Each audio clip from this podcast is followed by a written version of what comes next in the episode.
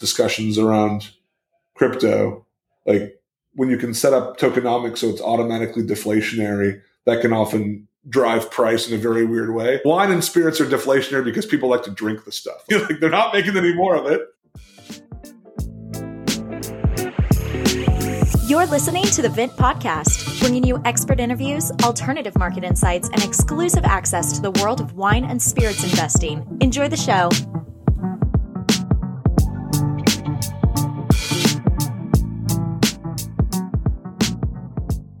Hey everyone, welcome back to another episode of the Vint Podcast. My name is Brady, joined by Billy from sunny San Francisco. You nailed it. Although it feels like San Francisco, we just had that blizzard of a century down here in Los Angeles. It oh, that's right. Snow in Hollywood, so we do have weather to talk about. Actually, yeah, I saw that in uh, saw pictures in Paso. I guess like they got it really heavy, um, and I saw Ridge post a, a picture as well. Yeah, like at the Monte Bello Vineyard, it was like several inches. Yeah, I heard somebody describe it on the radio today as novel for Northern California, but epic or extreme for Southern California. Yeah, there are like the mountains nearby. The snow level came really low down, so I can see a lot of snow walking around, and then uh, not at my house, but like up on the hills. And then like the ski resorts got six feet of snow. It's wild, or like nearly. If, if this isn't a bullish indicator for Washington State and English sparkling, I don't know what is that you guys are getting snow and we haven't had snow yet this year in Baltimore. yeah, and that we're still in extreme drought. So yeah, crazy.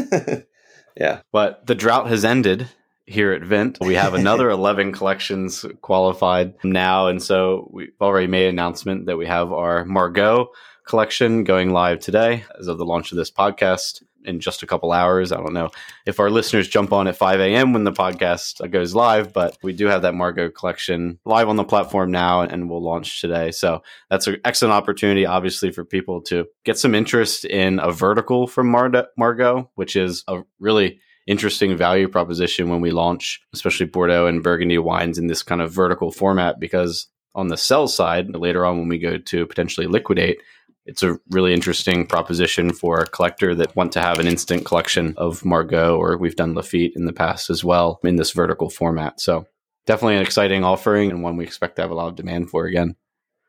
Yeah, it's a perfect addition if you want to just start collecting all of the Bordeaux first growths. We've had the Lafite, had mm-hmm. some Mouton specifics. So it's cool just to highlight Margaux. And especially because the wine in Margaux, they're known as the lighter style. It's like a different style of Bordeaux, even though they're all similar compared to the other first growths. So some of the years that maybe one region or one producer got like a 98, they got 100 and 99. So it's a cool little yeah. balancing act. So perfect addition.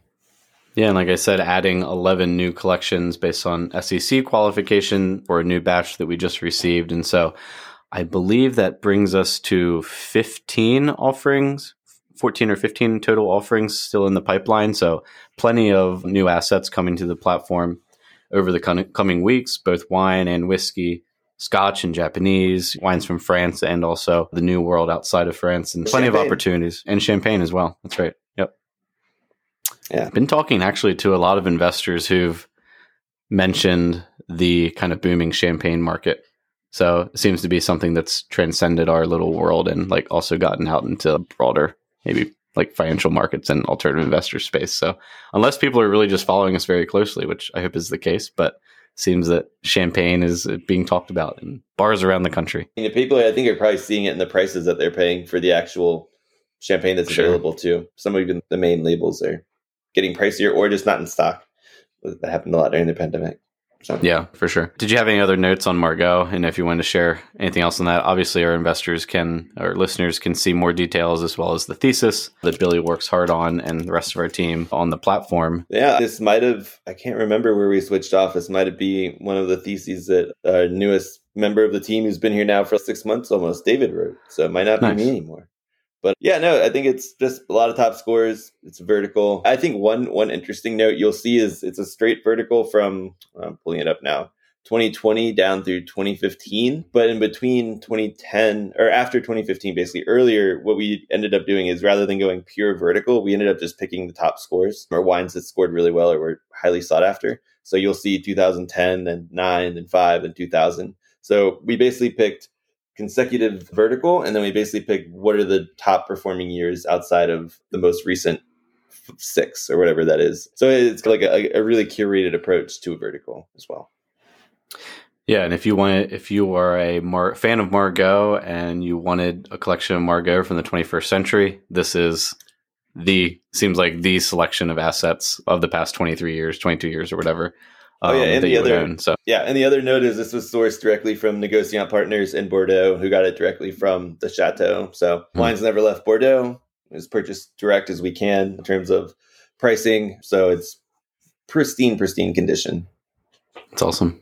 That's cool. Yeah. Cool. Yeah. So come to our platform, check out that offering. Obviously, more coming. So plenty of opportunities to get diversified over the coming weeks. Certainly reach out if there are any questions. But on to our interview for today. We announced back in the fall and obviously have spoken on some other podcasts towards the end of 2022 that we raised our seed round, a round of seed funding back in the fall $5 million round. And we actually have another one of our venture capital partners on the podcast today, Carlton CJ Fowler, who's the managing partner at Goat Rodeo, who is a generous partner for us in this round of funding and also a really strategic partner, I think, just like outside of the capital that we got from them. They're actually in the alcohol beverage space, have certainly a number of portfolio companies in food and beverage and I think open up a lot of opportunities for us to network and partner as we expand our footprint in just the alcohol landscape in the US, navigating some of the issues there and helping to get a Vint marketplace off the ground as well. So, certainly, they're going to provide a lot of help to us over time as we do that. And CJ provides a lot of great perspectives on our side of the market. Yeah.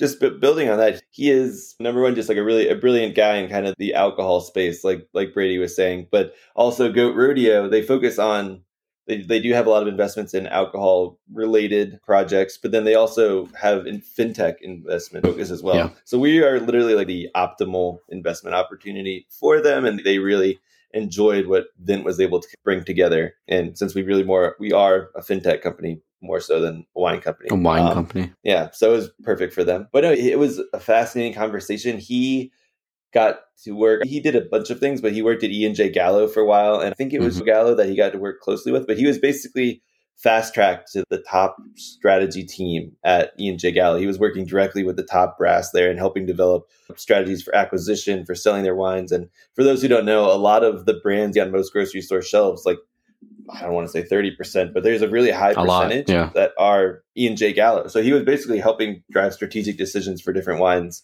from almost the get go from for years before striking out more on his own and, and helping develop more brands and help other companies get off the ground. So just a really smart businessman in, in the alcohol space, as well as he worked in tech and stuff before as well. So it's like a kind of a, a perfect combo for Vince. So I think it's great conversation.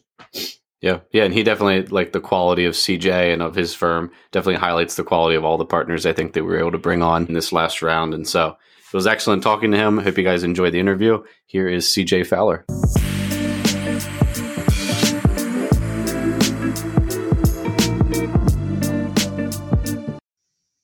Hey, CJ, thanks for joining us today. Happy to be here, Brady. Billy, nice to meet you as well. Yeah, it's exciting to have our second VC on the pod. We had Matt Murphy from Montage, and now we have CJ from Goat Rodeo. Man, I'd love to hear a little bit about your background, how you got here, and some of your interest in Vint too along the way as we get into it. But why don't you tell us how you started and how you got to this place? Sure thing. And I'm a big fan of Matt Murphy. He's a very smart guy. So Vint is lucky to have him on the cap table. I am not as smart as Matt Murphy, but maybe have a little bit more of an eclectic background that we were chatting before the show. I don't know what makes up the perfect VC background, but mine is weird. I, I've done everything from work for the Department of Homeland Security to build hotels and live in the Cayman Islands. I think the part that's probably most germane to the investment in Vint is after graduate school. Actually, I'll back up a little bit. During graduate school, I had the opportunity to intern at E&J Gallo, and it was a really interesting proposition because I knew I had a job locked up at management consulting. I was going to go do the standard like work at Bain for a while thing. So I was like, hey, wouldn't it be fun to go work at E&J Gallo and work in wine for a summer? And while I was there, I ended up getting to know Ernest Gallo, obviously the the current Ernest Gallo, not the founder of E&J Gallo. And that was just a revelation. He's to this day the smartest person I've ever worked with in wine and spirits. And he's an, he's a certified genius. And you could even tell all the way back then that he had a different view for what he was going to do with the company that he would ultimately helm. And he's the CEO currently. So when when they offered me a role there. At first, I said no, thank you. I just didn't really imagine in, enjoying being like an associate brand manager on Barefoot. It just wasn't my path. And they said, no, actually, what we'd like you to do is report directly into Ernest Gallo. And eventually ended up running a team on new brand development. We had a really big focus on the spirit side because, again, Gallo, largest winery in the world. I don't think people realize how big it is, but one out of every three or four bottles in the US of wine is a Gallo bottle, whether you know it or not. And they're just giants in that field, which means they're incredibly ingrained in distribution and retail and category captainships, et cetera. So it made sense that because they had so many fixed cost investments, that they deserved to be big players in spirits. Um, now, deserve and achieve are two different things. And that's really where I just give a ton of credit to both Ernest and the entire organization there because it's incredibly kind of culture and character rich. But had the opportunity to take a step back and just think about what made brands successful, understand the capabilities of that organization, and try and merge the two. And we did a really good job. And when I say we, a lot of people, success should have many fathers, but that team put out High Noon. That team put out a lot of the stuff that is just taking names and kicking ass for Gallo right now. And last I checked, Gallo is now the fourth largest spirits provider in the U.S. now too. Number one in wine, number four in spirits. And High Noon is now officially the largest spirit by volume in the U.S. market. And that's just a couple years after its launch. Learn from the best in a very idiosyncratic manner that didn't have a public master as far as the markets and having to report out quarterly earnings so they could take a very long view. So I, I, give a lot of credit to both Ernest specifically and that organization in general for where I am now.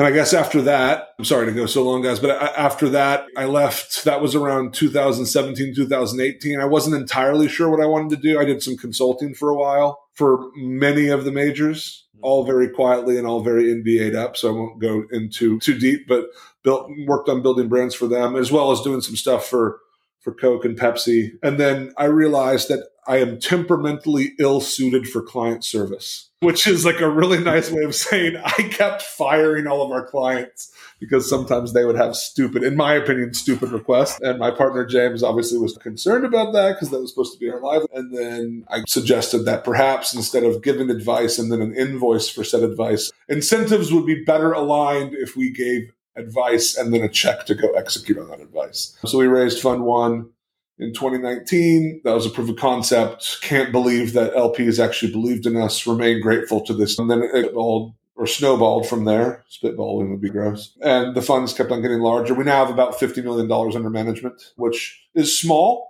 for VC, but swings a big stick when you focus on alcohol and beverage in general as much as we do. And here we are today on the Vint podcast because that was one of the coolest things I've seen in a while. Wow. Yeah, that's a really interesting approach because most of the people go through, and if they work at E and J, to your point, they either come up connected inherently to one brand or one sector. It's not really that you get that kind of access to either Ernest or have that like broad scope to help develop on a more macro strategy scale. Oh That's yeah, really I'm just completely cutting in line. Like you should have to work yeah. at a company of Gallo size for ten years before you run innovation. Didn't cut in line.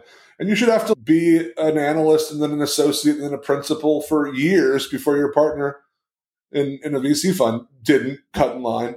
But I was also too old to do that. And so this was the only option in. And don't think that doesn't mean I've made a lot of mistakes because I'm constantly learning things that like someone who was an analyst and then an associate and then a principal would have just learned on the job. So that, that doesn't mean it was the right way. It just is my way. Yeah. What's the, you haven't made too many investments outside of beverage and alcohol, but what do you suppose are the most unique things about participating in this niche versus maybe someone, a SaaS or some kind of just like tech VC? What's yeah. unique about the niche that you're in? The first thing I'd say is Vint, while it presumably sells wine and spirit, is actually a fintech. I'd say a third, a third of our investments are in things that we consider a broad bucket of technology. While mm-hmm. I am not a technology investor, I have enough experience in selling widgets to know where the, there are things that can be fixed. So I'll tell you, I, I am as attracted to Vint for the future ability to bring the en primeur system to Napa and Sonoma or the ability to create liquidity among amongst the import system than I am for securitizing wine and spirits. Because and so a lot of what we do on the on what we call our tech pillar, which is now a third of the size of the fund, is where are problems that we have seen for long term periods, whether it's in a government mandated three tiered system or not. Like where we have investments in things that apply machine learning to making distributor routes more more efficient. We have investments in in things that help grab first, second, and third party data and help all these companies that d- during that D2C Cambrian explosion that happened in 2020 and 2021, now they've all figured out that it's better to ship pallets than it is to ship boxes, and they all want to be on shelf, and they don't know how. So we, I, as we go forward, I wouldn't be surprised if that ends up being half the fund. But to your specific question, Brady, like investing in wine and spirits, it's helpful to have a background in it because it's a very insular system. It is, in the worst term of the word, an old boys club, and that's something obviously that we're trying to change with some of the founders that we back. But at least we do have a membership card in that club, for better or for worse, and that helps us navigate a lot of the pitfalls there, and helps us help the portfolio companies navigate it. Yeah. Yeah, I, think there, there's so many things that are wrong. I'll get into it a little bit more about like the traditional alcohol system, which is one of the reasons why Nick and Patrick's vision enticed me to join as well, even when they didn't really have anything or were qualified yet. One quick question. I had to Google what a goat rodeo was, and then I should have guessed because it's like herding cats, I guess is a similar saying. But how did you guys land on that? Slash, it's an awesome name. So there are two answers to that.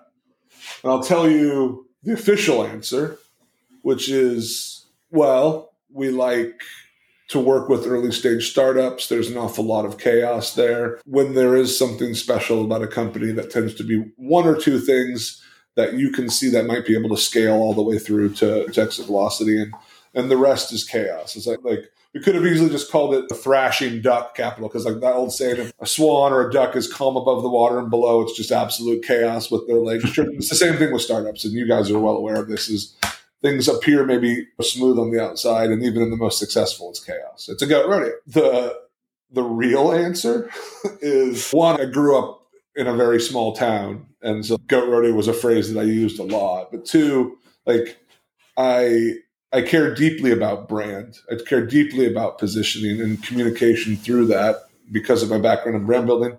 And every other VC fund either calls themselves something that sounds like it could easily be the next Toyota midsize SUV, or it's a piece of nature with a color, black stone, black rock. Come on, guys. Come on. I wasn't going to call us Green Moss Capital. And go, uh, calling yourself something like Goat Rodeo makes you ask that exact question, which is tell me why the name. And that, that's what a, that's what a good name does in brand. And our brand just happens to not be a CPG thing. It happens to be invested in CPGs. The uh, when I saw you guys come in on the cap table and Nick was talking about y'all, I was excited that you guys were so focused in this space because, like you said, all the different opportunities that we have coming down the line to even as we build our brand to expand outside of just securitization, which will always be a, the focus of our business, but so many opportunities in this space. What kind of stood out to you about the long term vision? I think you might have already started to mention a little bit of it, but what stood out about the long term opportunities with Vint that maybe makes them stand out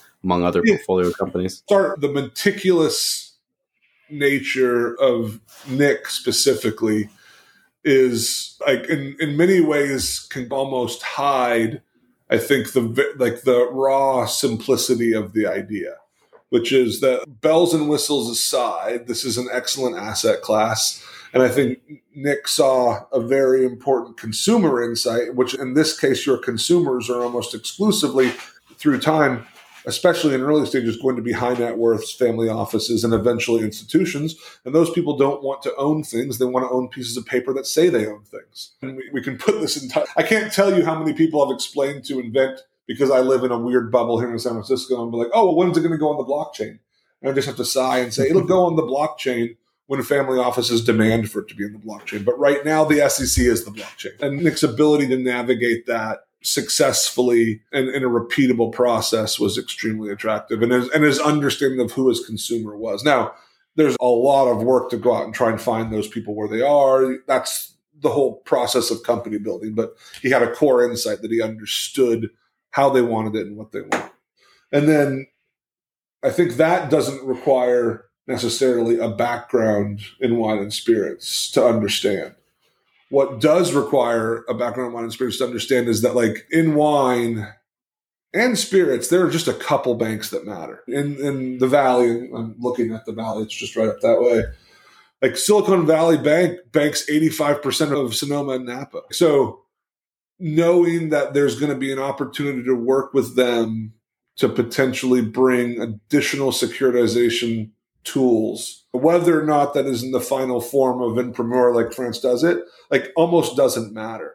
There's $200 billion of wine that needs to be securitized in one way, shape, or form because there's working capital locked in those two valleys. And I just think that Nick's understanding of that process allows him to see a vision that that helping free that capital will not only help all the small wineries, it'll help the big ones and it'll certainly help Vint. And there are markets that I think might end up being orders of magnitude larger than the securitization of the more higher end names and the Liv-ex, the Liv-ex based stuff. And same for same for this whole idea again of where is working capital law. If you have a background in wine and spirits, you know that companies like Shaw Ross, companies like Opici, these major behemoths of American wine importation that that service names that we know are bankable. Like we know that certain levels of French and Italian imports, and to some degree some South Americans and some Australians, those invoices are good as gold. And Shaw Ross is Southern. That's good as gold. So getting in there and unlocking that working capital in a way that no one else is doing is fascinating. And that's why at some point you should have I've introduced Nick to the head of Southern's venture arm. You should definitely have her on at some point as well. Um, nice. Yeah. But that's that to, to, your question of hey, how does your background help you understand this? I think a lot of folks can understand that wine and spirits should be an asset class, and that's great. And hopefully, that drives a very large market. I think we spend a lot more time when we're thinking about Vint and trying to help Nick thinking about those other two things that you need a background in to understand the players. Is it more attractive or potentially riskier on on your side that we're the first in this space here in the US, maybe globally. I'm not sure, but I think it's it's neither first or second or tenth. I would have picked the one that demonstrated a very good understanding of how to work hand in hand with the SEC because it doesn't matter which of these products end up popping up, they all need to be papered. And then that paper needs to turn into a platform that has good UX UI. And step one is papering, and that's that's I think what Nick has clearly proven he is able to do. He's also proven that there's consumer demand for it. It's not that I'm indifferent to that, but many people could have consu- proved consumer demand, and there are some competitors you guys have that have some consumer demand. I don't care because I don't think that they're approaching the market the correct way. Yeah, I like that saying too, like approaching it the right way. Because it was interesting. I originally came on because Nick and Patrick had reached out to me to write some blogs because I had done some wine writing. And then once they explained their concept, it was like what you were saying. Is like by the time they were done, I was like, I will write these blogs, but can I also invest in the company? This was a long time ago, but I was like, I'd only worked in wine and spirits for five years, and I was like, you were seeing these problems that I've railed against for a while and you actually have some solutions. I thought it was fascinating. So I definitely agree on that front. From your broader kind of brand building side of things, do you see like the direct to consumer and kind of value of certain wine brands continuing to drive the wine awareness that will lead to more investment in something like ours, our product? Or do you think some of these lower tier wines devalue our asset class in some people's minds. I think that I think that Vint is fortunate that it will be able to you know build quite a bit of its success on the idea of brand. I think in finance and especially when you're dealing with like high net worth and family office, maybe a little bit less institutional, you know the the the psychological aspect of what you're working with is almost more important than the actual numbers and facts you can put on the board. Like this idea that, okay, no, we're primarily looking at first growth Bordeaux, these Burgundy houses, these Italians, these, these champagnes, these whiskeys. I, you're able to, to basically piggyback on on brand building exercises that, that lasted for more than two, sometimes three centuries. So yeah. I, I, think it's terrific that exists because it, it becomes a self fulfilling prophecy. At its core, like people drink these things. Like the, going back to the sometimes nonsense discussions around crypto, like when you can set up tokenomics so it's automatically deflationary, that can often drive price in a very weird way. Wine and spirits are deflationary because people like to drink the stuff. Like, like they're not making any more of it. And like for example, I've got some stuff in my cellar that like I am constantly having to go through an exercise of not drinking too soon because because it looks delicious and a I know it's not ready and b I know that I could probably sell it for a lot more than I bought it for and that that urge is timeless and will always create value in this asset class and specifically that are like some of the stories I've heard from somms over the years of like people who worked in like Maxim's in the in the 80s when folks with Japanese businessmen would come in and order like pre-war Latour vintages and, and also order a Coke. like, and there's all that person's always going to exist and they're always going to eat into the stocks and that's always going to drive value. Yeah, I think I I reference this on the podcast all the time, but the story of wine by Hugh Johnson is it basically goes back like 5,000 years and people talking about certain vintages that just drove people coveted certain wines always throughout time for like literally millennia. So I think you're right. I think it's an inherent, almost human nature thing that won't so, go away. Like to answer your specific question, do I think that there will be alpha? And ooh, technically, it's funny. I just sent an email to someone about. I'm probably butchering the name, but Pape Clement is right next to Haut-Brion. I put Pape Clements in my cellar as fast as I can because they're they cost hundred dollars a bottle and, and Haut-Brion costs five hundred forty dollars a bottle. They're literally right next to each other, and they often have the exact same scores. so, is there alpha there? Probably, but do I think from a customer acquisition standpoint, it's a lot easier to get people to buy a collection of Haut-Brion? Absolutely, and that's and like not losing the forest for the trees Uh, and just understanding that these brands exist and always will. I think will will serve it well rather than trying to create alpha somewhere else where it might not, especially in a nascent asset class, exist immediately. F- fun fact: the, the, Pope Clement, who he was one of the driving factors in bringing the seat of the papacy over to Avignon. He was a French guy who actually had been based in like Bordeaux. He's like the bishop, and yeah. he just like some people say he liked French wine so much better that he brought it over so he could get his Bordeaux and his well, Rhone Valley wines. Funny mention that because the first time that I picked up a bottle, I thought it was merchandised wrong because I was like, hey, here's the keys. And I was like, this is definitely not a Chateauneuf du Pape. So what's going on here? Because those are the only bottles that get to have the Pope's keys. And but you are correct. Yeah. Yeah. So I guess what I was also asking, it's interesting because on that that one end brand is driving things, but I was asking, I guess, for a sense of the American wine consumers a little, a little further behind like the average American wine consumer, and what they're seeing is a lot of these mass market brands. And I was thinking does the quality of those mass market wines lead like the broader market to look at our asset class as something that may not be as valuable as maybe a European consumer would inherently understand? I think similar to fashion and even automobiles and, and a lot of things where there's as much a science as an art, time tends to matter on brand. There's not going to be an American company that passes LVMH anytime soon. And I think that, and you, I'll turn the question back around on you. It seems to me like the cult, the, the cult Napa collections sell very well on the platform. And just, just I mean, it's not like a bottle of Screaming Eagle's ever going to hit the, the, the shelves in a grocery store. It's all spoken for the second it goes into bottle. So I think the American market can continue to evolve.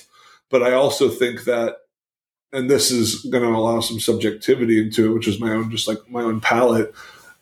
On average, at least what I've seen anecdotally, is the more involved one becomes in wine, the less attracted one becomes to the extremely extracted and heavy fruit forward, heavy alcohol basis of Napa, unless you're trying to demonstrate something extrinsically. So, just in general, most wine the wine aficionados that I know go through a process where they learn about it, probably go Napa first, then discover parts of Sonoma, and then ultimately become primarily Italian and French drinkers simply because their palate moves there. I, I don't think it's so much that the consumer nature of the American market in wine is blocking the elevation of those vintages as much as there's just so much of history and winemaking style and brand woven into that. That Napa, let's just put Napa's done pretty well for only doing it for less than 100 years. Oh, yeah. really answer your question, we need to be asking someone in 2300, not 2020. But I guess I was trying to see like how do I convince somebody who thinks wine is only like in America that thinks like this $10 bottle of wine that they drink is like what we're investing in. I guess is what I was getting at. It's more like how do I get that person to invest if they have the money but I guess yeah. most people have a general sense they've heard of at least fancy champagne and stuff. They have a concept that wine can be valuable and they know that what they're drinking isn't. I guess that's what I was thinking is like, how can we move them to view wine as an asset class and kind of develop it further rather than just a everyday consumable? I think that begs like a substantially deeper discussion around the distribution of investment knowledge. I would argue that convincing that person is maybe impossible with the resources that Vint has, but convincing that person's registered investment advisor at some point that it is an acceptable investment is a much more targetable and achievable goal. Yeah, that's an issue. It's an issue that we not only experience, but the company that does what we do with luxury watches or handbags or any other luxury item that the majority of middle class folks just think, oh, that's just stuff that rich people blow money on versus those yeah. are assets that appreciate and owning physical things is thumbs up. Yeah. Yeah, I think that's probably a broad issue of skepticism about those things and self assuredness about maybe like public equities or some yeah. of those more traditional investment vehicles. Yeah. I think you're talking about forces that can often take a decade or more, and we have a pretty clear path of what of what they've been before. You need platforms to exist that make it accessible, and you guys are working as hard as you can on that. And then after that, you need time and media to to convince people that it's an asset class worth going after, and also some form of expert voice. If this were a podcast about pharmaceuticals, we'd be talking about how you use doctors as a dissemination platform. But because this is wine and it's investment, getting getting Morgan Stanley Private Wealth on board is important. Get, get, getting Charles Schwab five years after that with the registered investment advisors that they talk to will eventually be even more important for the longer tail. But it's a process. Yeah. And I read on your bio on the Get Radio site that you spend a lot of probably more energy than you'd like to being upset about the three tiered system, like most of us. What are the what are the main effects of our current system of distributing wine and spirits or, around the country into consumers? What are the main effects of that you think on the yeah, markets broadly for consumers and maybe for our business? There's, I mean, there's two competing ideas that I'm able to hold in my mind at any given time. Like the over time, the fact that the middle tier, being the distribution, has largely consolidated, has made the system antagonistic to new brands. Now, that's also one of the reasons that new brands, especially in alcohol, get such eye popping acquisition numbers based on a multiple on revenues, because you want an antagonistic system.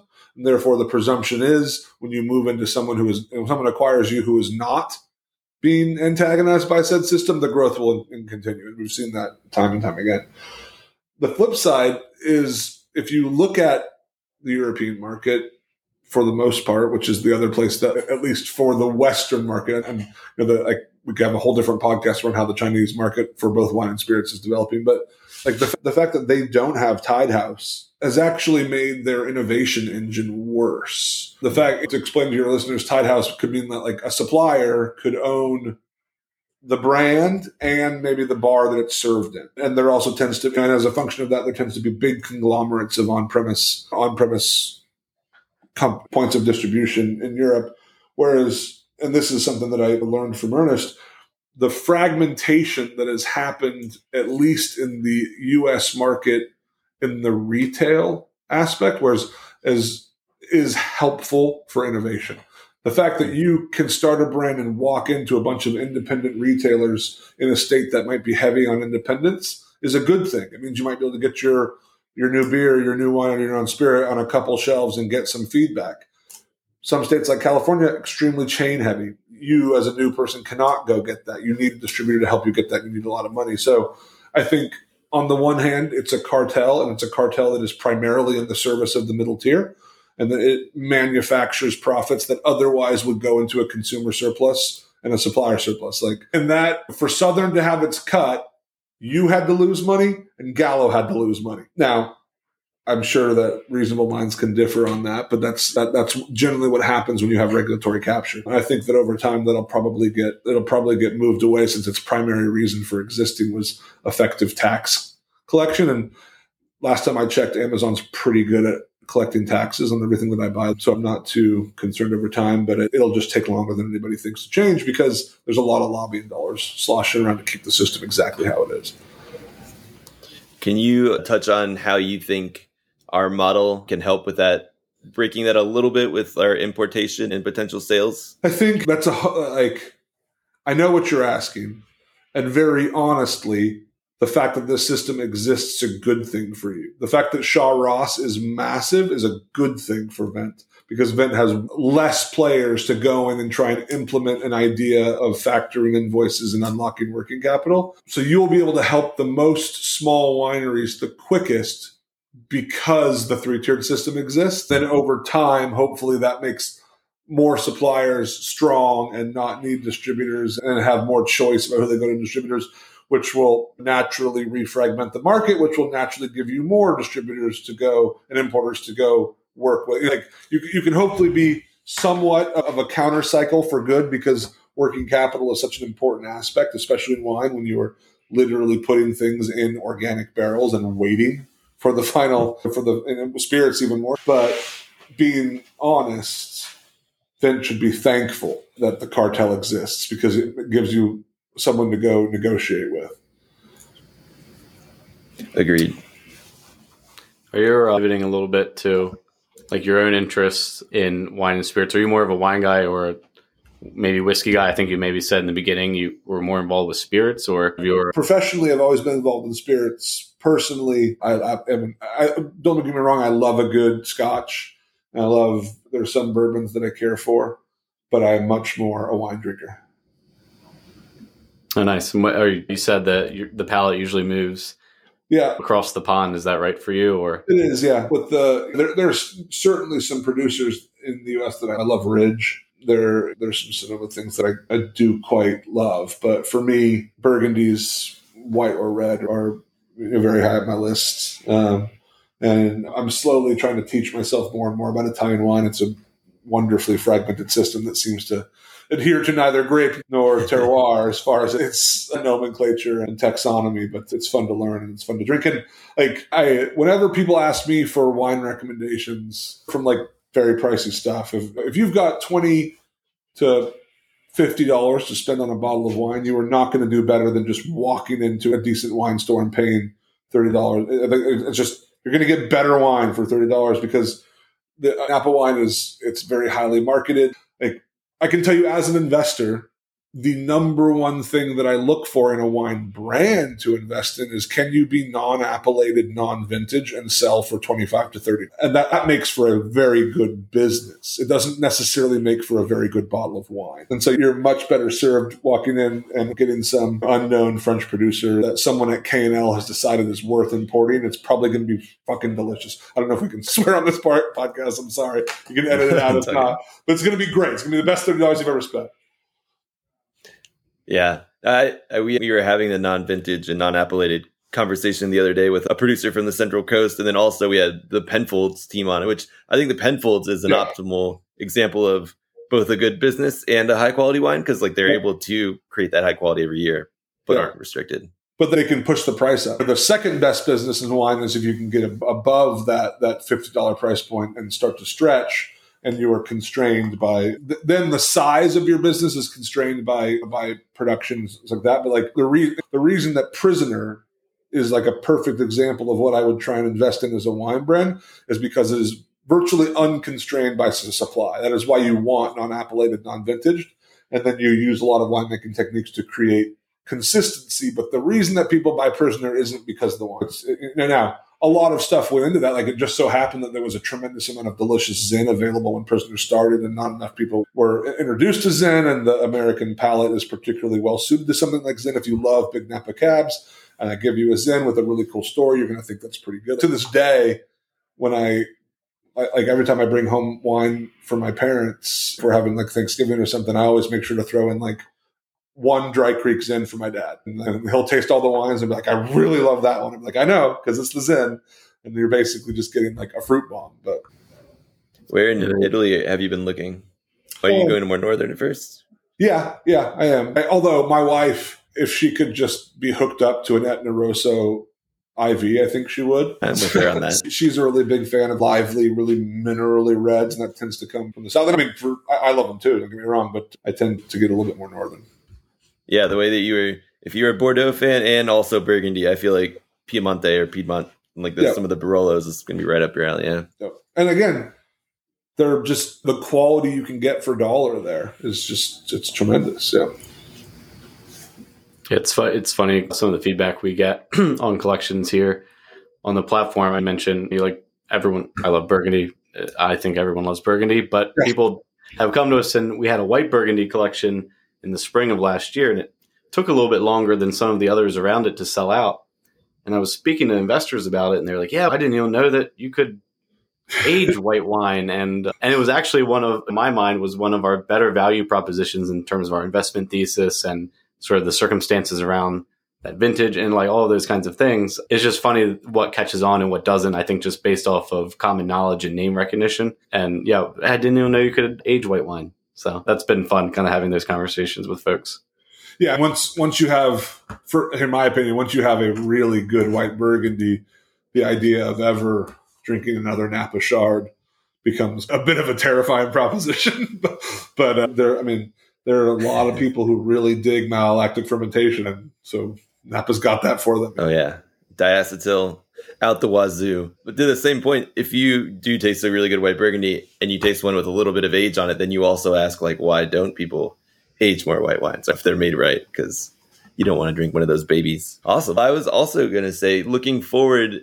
in terms of like trends in 2023 or beyond since you're so tapped into the kind of alcohol space what are you looking for in the next year or five years that might be catching on the build in sparkling is continuing and if you if you talk to like there i run into folks sometimes that like don't fundamentally understand how trends build because they're if you think of trends as a wave, they're going to be these little eddies and counter waves. Everyone's like, oh, a lot of the growth in sparkling is in lower end sparkling. I'm like, yeah, but that's think of it as a customer acquisition funnel. Like the top of the funnel matters, and at the bottom of the funnel, people are going to eventually, you know, some percentage of that top of the funnel is eventually going to find their way to really beautiful aged. And so I, I think that five years from now, if I were, this is not investment advice. Uh, my lawyer won't me to caveat that, but I would like, like I'd be snapping up any, anything on the champagne side because I think that I read an article where I think we passed six like billion dollars in the worldwide champagne market. And I was like, that's almost comically low. It's going to, I think we'll be having this conversation in five years saying we're about to pass the 20 billion mark because it's people's palates love carbonation. They love flavor. They love something that, that is approachable. And when you start to move away from this is only solitary celebrations a couple mm-hmm. times a year, people are going to start pairing it with food more. I just think that champagne is going to continue to be an unstoppable trend. Yeah, for as much soda as we drank for so many years, you think that we can just easily convert that appetite for, like you said, carbonation too. Yeah. yeah.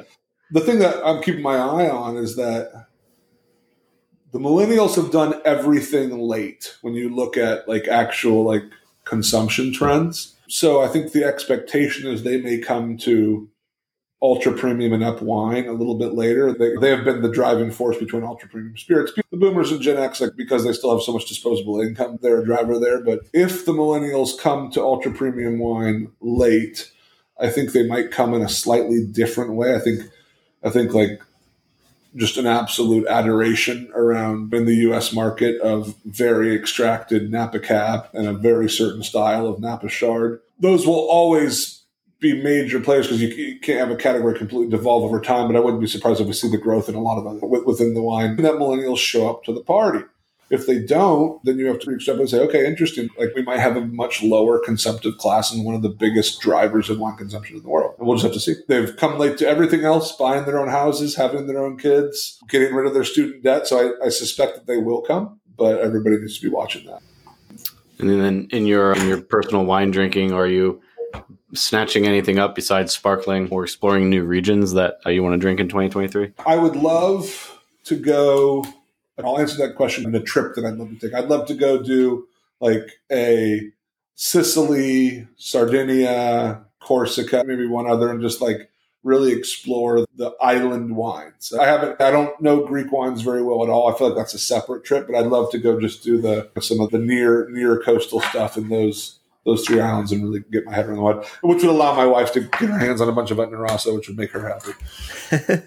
yeah, no, there's with you. We were actually considering a similar trip. But Italy, not Italy, Sicily has so much in and of itself. And then Sardinia and Corsica, I think it's Corsica is more for like their Vermentino, and they have it, the wines have mutated over the. Sardinia has Cannonau, which is just Grenache, but it's also yeah. evolved. Like it's so cool to think that like there are literally wines that those cultures are centered around that we rarely see and we would think are weird, but they're just like have crafted them over the course of like hundreds of years to make them special in the way they are. Um, One hundred percent. I'm way more. Like, I love Vermentino. I'm way more mm-hmm. interested after White Lotus. I, my guess is Sicily is going to have way too many people for a while, and, Unfortunately. and, and maybe, maybe to go spend my time in Corsica or Sardinia. Yeah, I think Sardinia is probably. Or yeah, I don't know as much about Corsica, but I was thinking about Sardinia too. I think that's probably the move. Although I will say the economy in Sicily did need a little bit of a boost, so hopefully it'll be a good boost. That makes sense. Hmm. cool. Awesome. CJ, really appreciate the time, both in sharing obviously your insight about the industry and your experience, but also what drew you to Vint and what has you so excited as we are. So yeah, I mean, I think you guys are building a really cool product, a really cool service, and I've got very rosy expectations for you. Also, keep up the great work. Awesome, thank yeah, you so much. Yeah, we'll talk again soon.